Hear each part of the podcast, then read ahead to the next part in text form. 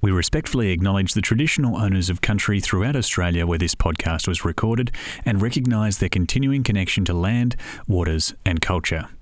We pay our respects to their elders, past, present, and emerging. Hi there, I'm Daniel Moore, and you're listening to Season 3 of the Hearing Architecture Podcast, proudly sponsored by Brickworks. At the moment, we're talking to professionals within the built environment who work to inform people in government and the public that architecture across many spectrums can benefit the community.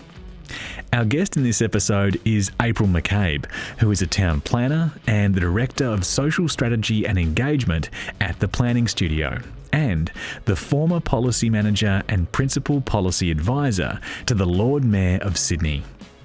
April shares how her background in geography shaped her understanding of placemaking, how empathy informs the design of cities for all people, and the importance of balancing streetscapes and public open space with growing city skylines. I'll now pass over to Sally Sue, who is an EmAGN Committee member based in New South Wales. Let's jump in. Hello, April. Hi, hi. Thank you for joining us today. It's really good to have you on our episode. Mm, great to be here. Really excited to speak to everyone today. um, today, our topic here is around advocacy and politics, and I think we're very interested in your background and how you really fell into this space because I think much of your work really does involve advocacy and politics, but more broadly, it is really for the community and um, our general public. Can you tell us a bit more on yourself and why you work in this space. Yeah, it's interesting you use the term fell into. I think that I feel sometimes that my career has been a more meandering path than what I thought it would ever be. Politics has always been something I've been interested in.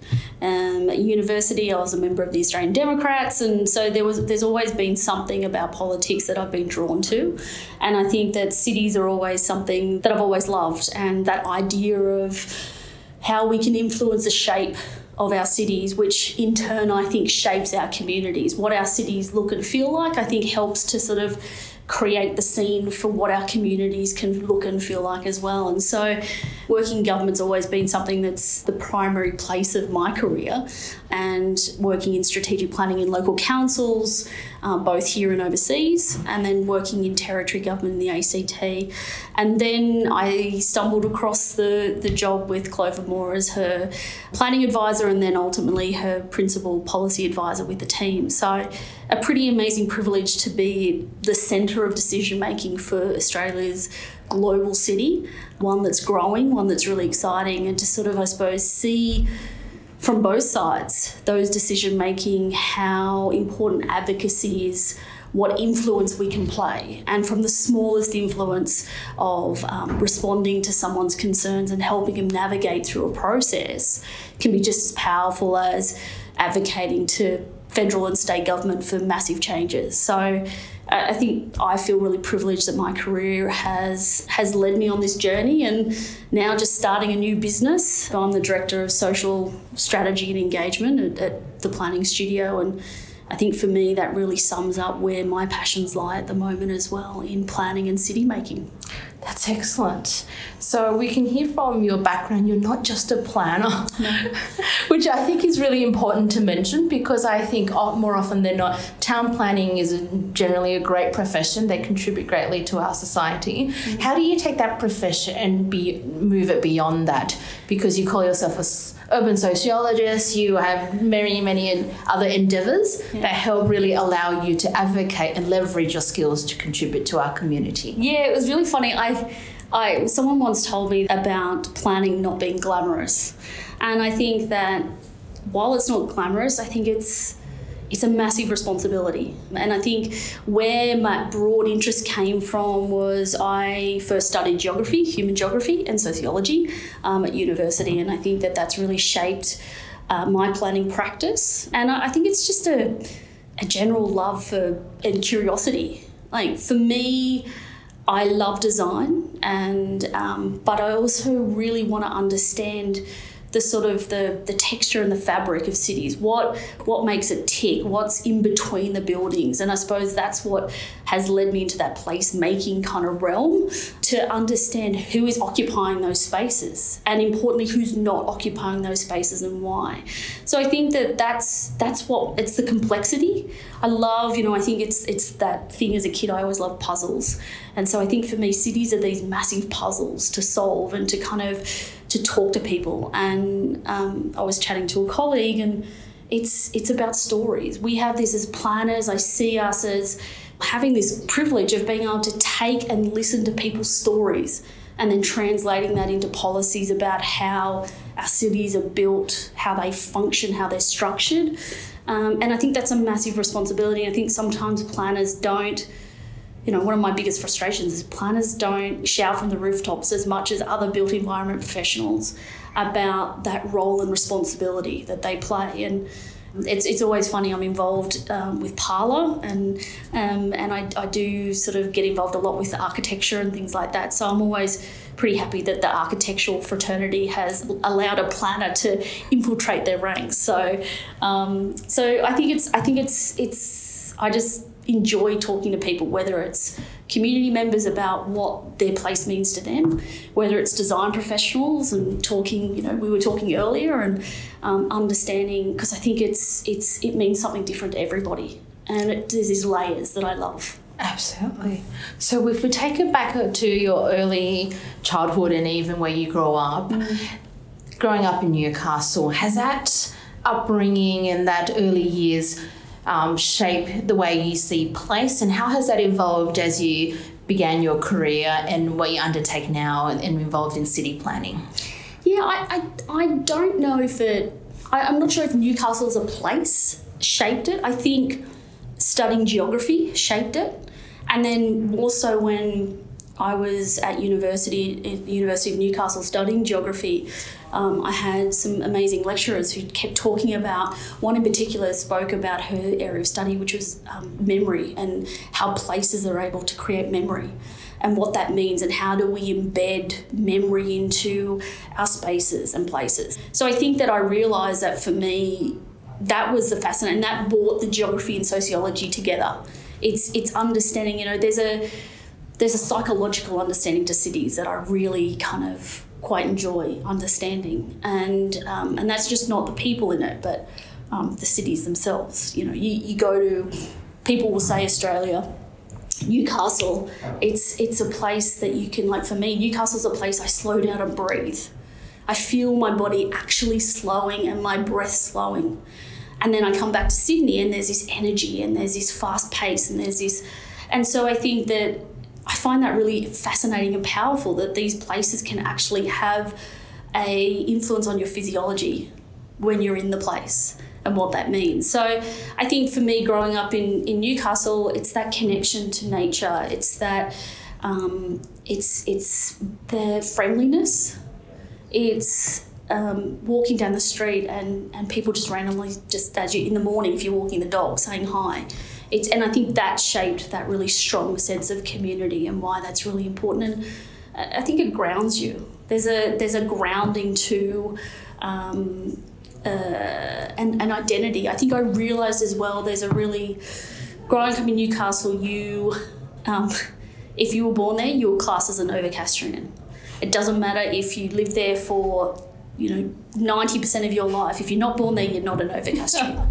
and I think, again, that probably, again, influences that idea of um, how we connect and identify with places and what does that mean. And very much about the inclusion and exclusion of places, whether it's conscious or subconscious. So there's, I think, over the years, I've realised there has been influences um, of growing up. But um, yeah, I, I, just, I just think over time, I just keep learning new things and finding new things, and um, it's it's that exploration, the mm. urban exploration that I love. So excellent. And uh, that reminds me of our earlier conversations. We've had chats about the importance of introducing the idea of place to a general audience. Mm. And I think I've been privileged enough in our profession, we're able to understand that word, but we do also use it in a particular context. Mm. As an architect, I use it to kind of encompass the public spaces, public realm, sometimes extends to landscape design, the interstitial pockets within cities. Mm. And it's something I'm very, very familiar with and actively look for. But I think from your point of view, as you work in the areas you work in, mm. you get to meet the audience and you get to meet the community, every individual, the public that actually uses the space.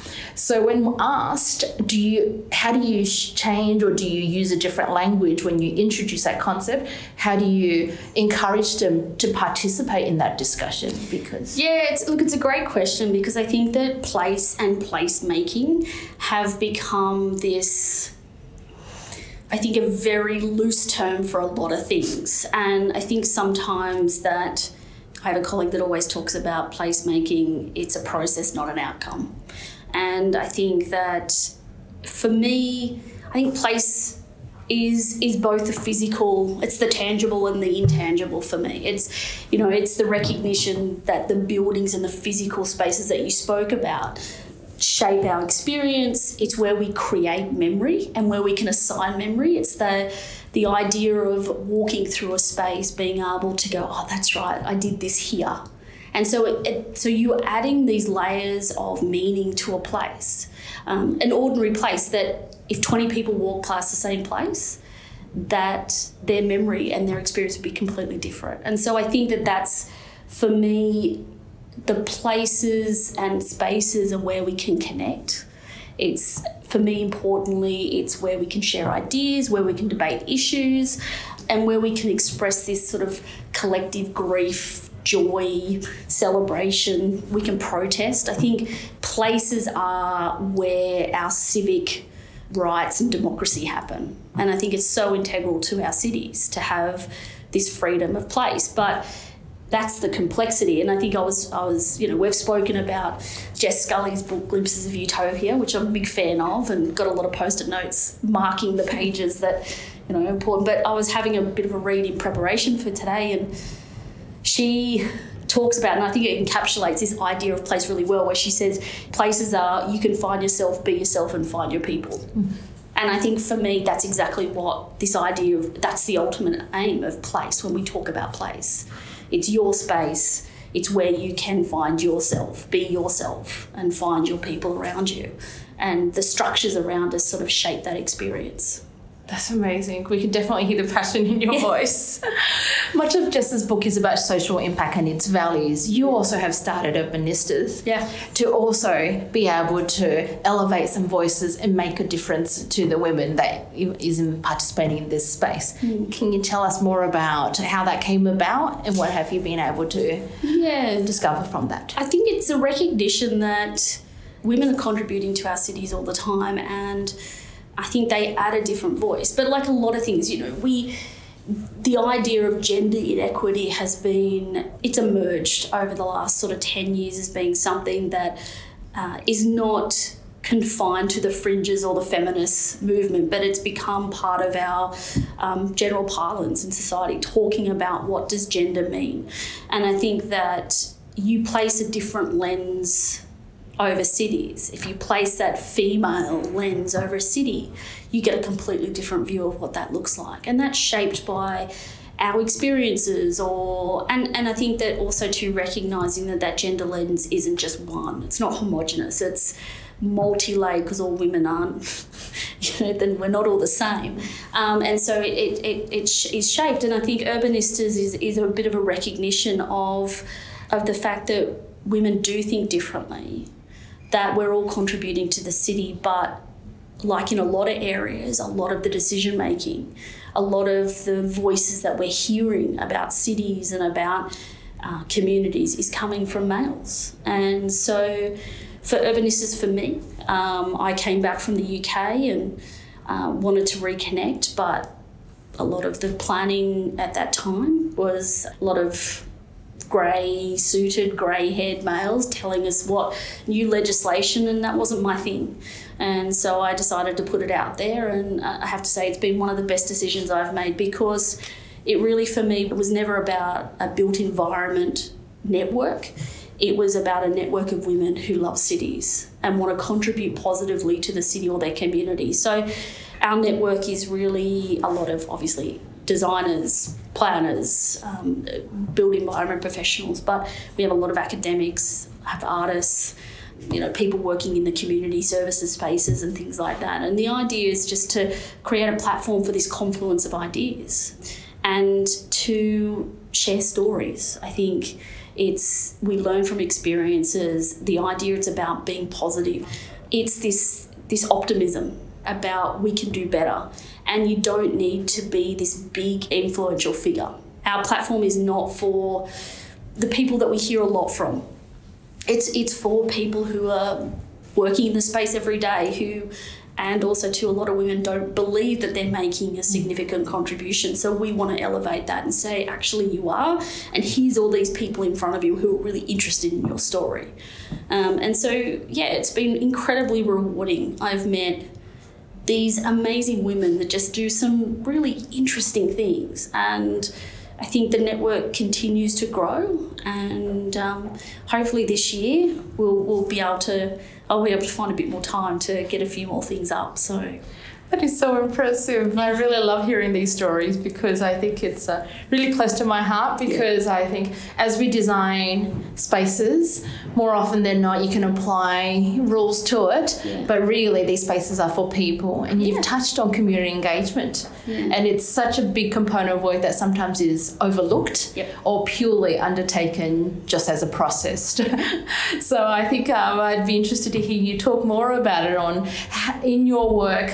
Uh, in your community engagement work, we talked about earlier on on understanding the influence of politics and understanding why participation is important. But we also recognise that not many of them understand how to articulate their views or even, like you said, think that they'll make a difference if they show up. Mm-hmm. Can you give us an example that or previous work that touches on that and how that's important as a journey for us to embrace? Yeah, I mean it's it's it's something that so David Harvey is a political geographer who I have read a number of his stuff and I, it's it's one of those tenets I keep going back to in my work, and um, I've got it written down here. It, one of the things he says is the right to the city is far more than the individual liberty to access urban resources. It is the right to change ourselves by changing the city. The freedom to make and remake our cities and ourselves is one of the most precious yet most neglected of our human rights. And I think for me, community engagement is absolutely delivering on that human right. It's understanding for us as planners, designers, as built environment, city makers, we need to understand the kind of city that we're trying to create, but who are we creating them for? And I think importantly, we need to understand who are we excluding from that as well? Because if we, the, the new agenda, the UN um, talks about a city for all, you see a lot of policies from councils about being a city for all. But I think that there's a lot of words, and I don't know if that's actually translating because I think for me, it's a city for all the people in which it's in our sphere of influence or who look like us. And there's a, I think it's really important because if we want cities that are generous, if we want cities that are um, resilient, sustainable, if we want communities who, um, who are empathetic, we need to go out there and talk to people. And for me, community engagement is really about revealing the layers. And I think that's where the psychology comes in. It's kind of like giving people um, the space and the invitation. I think that's the most important thing for me. It's about inviting people to come and tell me their story, about creating a space for them to feel like they are the experts in their local area because they are, they live there. And that they're expressing their experience is actually a really important part of policy making And one of the recent projects I did um, while in my previous job was um, we worked for the City of Sydney and C40 doing a piece of research about women in transport. So, um, the Women for Climate Initiative, as part of C40, do case studies, and they wanted to do one on Sydney about how do we get women. Um, to use walking and cycling as their primary mode of transport, and what are the barriers to doing that? And I think just being able to talk to those women and to go and experience that myself to feel and, and then being able to translate that into recommendations. And what was really interesting was a technique we use for the engagement with policymakers, with academics, with experts was we created scenarios from the stories of the women we interviewed. And we asked them to put themselves in their shoes. And it was really powerful the feedback we got because, particularly from uh, the males in the room, who said, I've never considered, it was really hard for me for the first 10 minutes to imagine what it would be like to be a young woman of colour living in Western Sydney who has to rely on public transport to move and who's not getting home till nine o'clock at night. Because I don't know what that is. And so the question we put to them, well, as a as a bigger existential question, I think was well, how can we claim to be planning for a city for all when in an exercise like this, it takes we can't even imagine what that might be. So for my, I suppose my challenge to all planners, and that is, if you can't imagine what it's like for someone who is absolutely different to you, then go and talk to someone and understand their experience so that can influence your view on how we might plan for cities. And I think that goes to politics as well. Is uh, again talking to Jess a lot, and and she's really passionate about if we don't have people in politics who are representative of who we are, then how how can we actually make change that's going to benefit all of us? At the moment, we're only creating change or policy for the loudest voices and so, again, it's that ability to almost tune your ear in to hear what who's not speaking. Who's not and rather than i think we focus very much on the people who scream the loudest i want to focus on the people who i'm not hearing from at all. And so i think that that's for me where that importance of community engagement comes from and genuine engagement. And you know what? It's not it's not complex. There's all these kind of great tools out there and all the rest of it, but at the end of the day, people just want to have a chat. And it's about sitting and listening to people and and being honest and and trust authentic and trust that's the big thing and being able to for me i think it's a real responsibility i have that i take very seriously about people walk into those engagements they're entrusting me with their story and they're they're relying on me to be able to reflect that through into something that's going to help build their community. Um, and that's a really important thing and a real privilege for me that I do on a daily basis. Um, and some of it's not glamorous. Someone, you know, people like to see award winning kind of fancy things and people have done things online. But for me, it's just the art of the conversation, really, and, and really hearing people. Mm. It's very humble of you to describe it like that. Because, uh, on the contrary, I think many of our audience might be architects or might be interested in architecture. Mm. And I think uh, what you've tabled is a very interesting and great perspective mm. because more often than not, as architects, we are limited to a particular aspect of the work yeah. and would do, do, definitely have impact in what we produce and touch. Mm. But yes, it is probably more seen as a glamorous aspect of it because we we have design that is tangible that people can yeah. see as our work. The awards are given to buildings yeah. that are standing there for years to come. But I think sometimes we forget that we're designing for people because we get given briefs, we get given yeah. constraints, planning constraints. And in the end, at times, we're talking about building mass, bulk, and scale, street addressed and floor space areas, not to be forgotten. Yeah, look, and I and I think that's the reality of what we, and that's the complexity. There is all these competing influences. We have, you know, I, I work in a consultancy. We all have clients who are, are coming to us with a certain expectation. We have planning rules in which have been developed that we have to work within. We have all these constraints sitting there. And I think also, too, the system that we're working on is built on this. Uh, I suppose, in some respects, it, it makes us all fearful to have a conversation up front because there's this expectation that we go to people with something. And, and I think that it's also too about recognizing that it's not about ensuring people everyone's involved in decision making. You have to have decision makers, and there has to be arbiters of of of good design or of appropriateness. Um, local councils are, you know, they're the democratically elected group of people who their community has entrusted them to make decisions.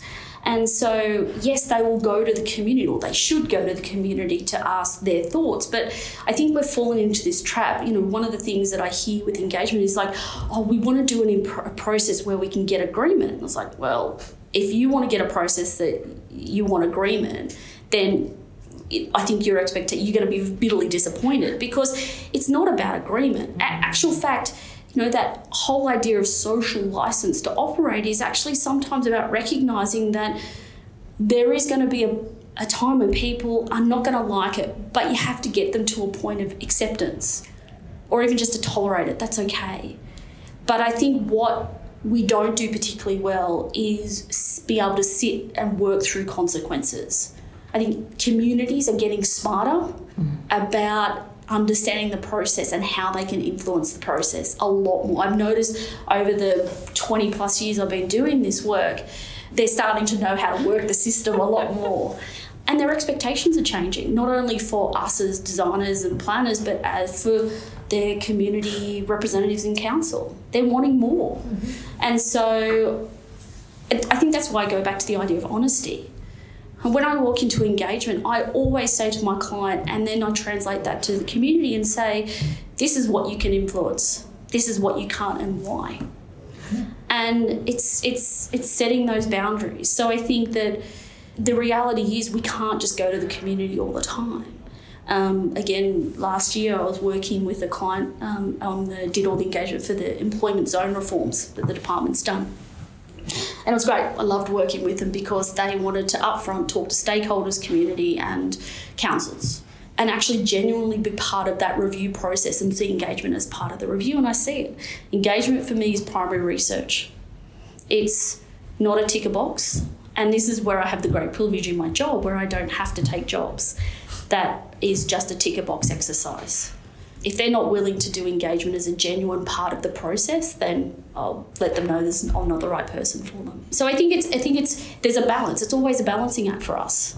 It's it's recognizing the constraints, it's being honest about those constraints, and but I think the most important thing is always coming back to the to this foundation question of who are we planning or designing for, and what's the purpose of why we're doing it for. And hopefully, we're doing that for people, we're doing it for community. As you said, buildings are up for a very long time, and there's this amazing legacy that architects can. Um, can have on the city. There's also too, you know, we all know the buildings we hate. we all know the buildings we love, right. and the buildings that make cities. Um, you know, I think I was I was watching a documentary on Bjarke Ingels, mm. and he talks about the Opera House mm. and says that it's one of the very very few buildings in the world that is a symbol of a nation. And that's a that's a pretty amazing thing. But that's the level of influence that buildings can have. Um, I think there's a reason why we have architects and you know these sort of things because it's I think it's that recognition that it can be a really important part of cities. Um, so that's amazing because what we've talked about here really cuts across work by government, places for people, and I think I'm really interested in hearing more as we shift gears a little. Where I think we've lightly touched on it earlier, where sometimes it's seen as right sometimes development is seen as a bad thing. Yeah. and um, i said i should expand and broaden it where height might be seen as evil as well. If floor space areas dense floor space areas sometimes is seen as you know you know making the city full which i think we can further expand that. Lots of people have written that the city is full. Is it full? But where should our energy be focused on? Because i think really many of the topics you touched on is about our human scale experience. It's the ground plane, it is the public spaces. And I think more and more it's important to acknowledge that that part of the project is not to be um, overlooked because sometimes for us it's quite hard to convince clients that your investment in the lower floor levels, street address, and access will be able to in return give you much more higher value in the places you don't see, possibly up high. And how, how does your work shift to also participate in that area? Because many of the times private clients may not be encouraging or be open to engagement because it might be seen as a resistance. Mm. Whilst we understand public works, there's a civic duty in actually embracing that. Yeah, look, it's hard, and and I think that we also work in a space. It's a competitive market, so it's it takes a really brave and confident person to go out there and say, "This is what we're thinking." Um, and as I said, it's not appropriate in all, all cases. Um, I think you've also got to pick your stakeholders. So for me, at the start of every process, I do a really big stakeholder mapping exercise. I understand who are the community, who, and when I say community, that could mean residents um, that might be impacted by that development. It could be the potential tenants of that building. It could be, um, you know, to understand what they need. So it, it's not, I think, a, a catch-all um, similar to a policy uh, engagement that you, you do. I agree. Look, I think the ground plan is the most important thing. And I think that what I see in a lot of the social impact assessment work that I do is it's a it's an we think about the people and the social impact at a, at the end rather than the beginning. And one thing I would really love to see is how do we move? Is it a social value assessment? What is it that we have up front that becomes as technical a report as transport plan or something like that that influences design as opposed to having to retrofit a design because this doesn't work. And i see in, in my years in strategic planning i see a lot of places that have built the building and then go oh we're going to give this little triangle leftover space to the open space. And i think you see the great designers that realize the important and what that it elevates the building and the design and the experience that if you take that as a fundamental part of the building itself and and what that means. And so i think that um, the ground like height for me is is I, I think we see across sydney we see across places if you have great design you know height isn't a problem the problem is we see a lot of examples of where height is just big, bulky, and boxy. I know. It's and so you want facades to be interesting. You want that skyline to create. You, you, you know, people recognise the skyline. People recognise New York, London, Sydney skyline, and that's because there's height and there's those different kind of features that you see that make this kind of vista. Um, and so I think, but the ground plan and think about this ability for buildings to to be like a welcome mat into their building, this invitation. Um, one of the best examples, I think, for me is uh, Christchurch when I was there, because I go on holidays and look at buildings, is their public library, and how they've they've thought about the function of the building. So the design is it's nice. Um, it's been done very about designing for culture and for um, for Maori um, culture in in New Zealand. But the ground floor is about a continuation of the public domain on either side, and they've tried to make the building so they use glass. They use spaces that you can just come and just sit. They and even the things that's magazines, it's newspapers, it's uh, returns, um, it's like a pickup, like so you can you can borrow your book online and come and pick it up. It's a cafe. So there's all these functions downstairs. It's about just moving through, or, or it's it's about staying for a little while and then moving on. But there's this. The idea of the design was about continuing the public domain just into the indoor and out. So there's this seamless kind of you can see in and out. And then as you move up through the building, the activities on each level indicate what's going on. So the first level, you walk up these beautiful stairs and you hear this noise because it's the kids section. And so the idea is there's all these kids, there's a cafe there, there's all this kind of auditorium. So it's this very active kind of space. And again, having this view into the public space of the round. So it really sort of feels like it's part of the wider public space. And as you go up the building, it gets quieter. So the top of the building is, is incredibly quiet because that's the study space and all that sort of stuff. So it's a really, I think for me, um, a great example of understanding your community, understanding how they use a building, and and the power of design to actually bring people together to support people in what they need to do. Um, and it's little things like this is how nerdy I can get, but um, it's it's I noticed as I was walking through the building small bins at the bottom of each stairwell. And for me, that's an invitation to stay because libraries have always been places where you go, you have to be quiet, you borrow a book, you can't eat or drink. But this one is saying, hey, here's bins here. Come, grab your coffee, grab something to eat, and come and stay here and read for the day. That's totally fine.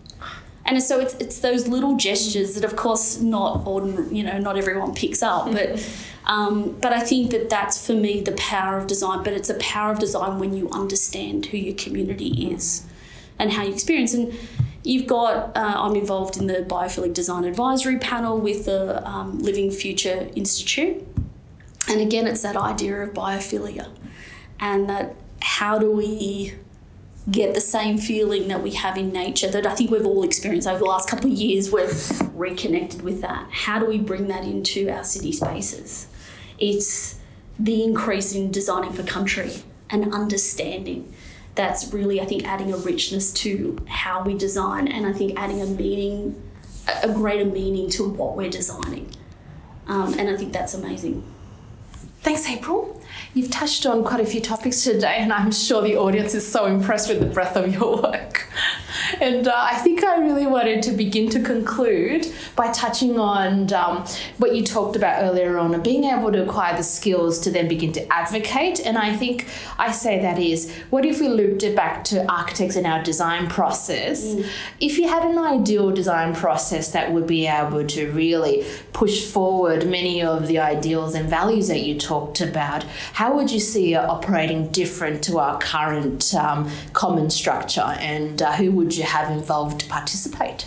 Yeah, I think it's a, a great question. I think that what tends to happen is despite the complexity and the differing kind of influences on cities and the developments we're doing, we have a very, and I hate the word silo because you hear it all the time, but we have a very siloed approach. We have the architect will go and do their job, the art landscape architect will go and maybe they'll talk together a little bit, but they go and do theirs, and then the planner comes in, and then someone like myself who's a social planner who does community um, and social infrastructure needs studies or understands that comes in kind of a bit later in the in the piece and I have to say sometimes I get asked if I can whip out a, a community benefits uh, assessment within a couple of weeks because they've forgotten to do it or something like that. So, for me, in the in my experience, the best projects and I think the most successful projects have been those that have been multidisciplinary from the start. And I think, like I said earlier, around politics or decision making, the more diversity of voices you have around the table, I think the different issues and concerns are raised. And I think there's also those different voices create this really interesting and what for me is energizing and inspiring these creative tensions. It's about recognizing that a house is not just a house, a house is a home, a house.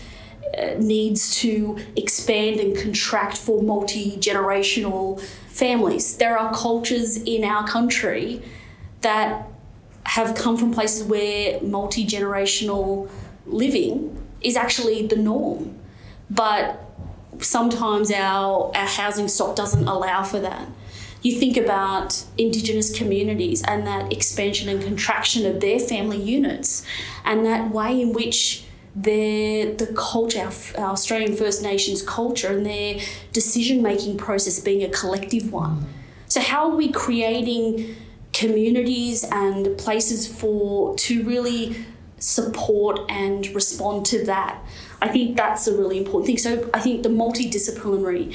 Um, we were talking earlier that I think context is the kicker for me. I think particularly for young architects, for young planners, you're learning. Um, it's about getting as much experience and doing the tasks that you're asked to do. But I'd really encourage all the sort of young architects to, to ask why. To really understand how does your task fit into the wider purpose and what is the purpose? Who are you designing for? And get some insights even from that question. Who are we designing for and why are we doing this and being able to and it could be just a small task in a bigger process. It could be a, a small activity within a wider master planning process. But i think understanding the context allows you to recognize the value of your contribution and everyone's contribution is valuable into the success of the process. And i think the other thing for me is is um, is being having empathy. Mm. i think that designing for cities is having empathy for those who use it. It's uh, it's about all having empathy for those who aren't invited, who are excluded from from those places. How do we see out the city through a different lens? How do we be more empathetic about that? Um, and I think one of the things I think is really interesting for me is understanding this idea of generous cities. What does generosity mean in our cities? And if you replace the word design, how do we design our cities? How do we nurture our cities? I think becomes a very different conversation. Uh, I think because of the tone and what nurturing actually means. Um, and I think that it also has a more collective feel for how we do it. Um, it's less clinical, I suppose, in some respects. It's more feeling and, and less aesthetic. Um, it's encompassing. So I think that it's it's don't be. I would suggest don't be afraid of your feelings. Feel all the feels when you're designing. Be really passionate about what you do because people feel that. It's excellent. Um, if we then span across to then possibly share a few thoughts with our general audience. How can we encourage everyone around us, whether they participate in our profession or not, to seek great public spaces or to begin to have a conversation about the places to make a difference in allowing these places to be born? Yeah, I think it's it's really important to be brave, and I think it doesn't matter where you are within your career. I'd really encourage everybody to to speak up and to be brave and ask the questions. Ask why why are we doing it the way we're doing it. Um, I think that particularly for women in our profession, um, I think that there's a, a fear of um, not being seen, of those softer skills, what we call them softer skills, um, not being valued. And I think they're the things that we absolutely need going forward it's, as I said, empathy, it's having a conversation, being open and not being precious, and recognizing that everyone has value. And, and that's not to say that everyone's opinion is equal. Um, and I think that's really important because there are people in our structures that have to make decisions um, we are beholden to our clients who ultimately make a decision. Mm-hmm. But we have to give them the information to, for them to make the best decision, not only for themselves, because ultimately there is a financial impost, but it's also too about what's best for the community as well. So I think for me is understand the context, be brave to ask the questions, and tap into your empathy, and try and nurture our cities um, rather than just design them. This has been Hearing Architecture, proudly sponsored by Brickworks. thank you so much for listening, and thank you to our guest in this episode, Town Planner April McCabe. We're very grateful for your time and thankful for your advocacy for architecture on so many levels throughout your work in government and in your own practice. Our sponsor Brickworks also produce architecture podcasts hosted by modernist fanatic and comedian Tim Ross. You can find The Art of Living, Architects Abroad, and The Power of Two at brickworks.com.au or your favourite podcast platform. The more support we get from you, the more episodes we get to make. So if you'd like to show your support, please rate, review, and subscribe to Hearing Architecture in your favourite podcast app. If you want to know more about what the Australian Institute of Architects is doing to support architects and the community, please visit architecture.com.au. This is a production by the Australian Institute of Architects Emerging Architects and Graduates Network in collaboration with Open Creative Studio. The Institute production team was Madeline Jenkins and Claudia McCarthy, and the EmAGN production team was Sally Sue and Jamila Jahangiri. Written and directed by Daniel Moore. This content is brought to you by the Australian Institute of Architects, Emerging Architects and Graduates Network in collaboration with Open Creative Studio. This content does not take into account specific circumstances and should not be relied on in that way. This content does not constitute legal, financial, insurance, or other types of advice. You should seek independent verification of advice before relying on this content in circumstances where loss or damage may result. The Institute endeavours to publish content that is accurate at the time it is published, but does not accept responsibility for content that may or will become inaccurate over time.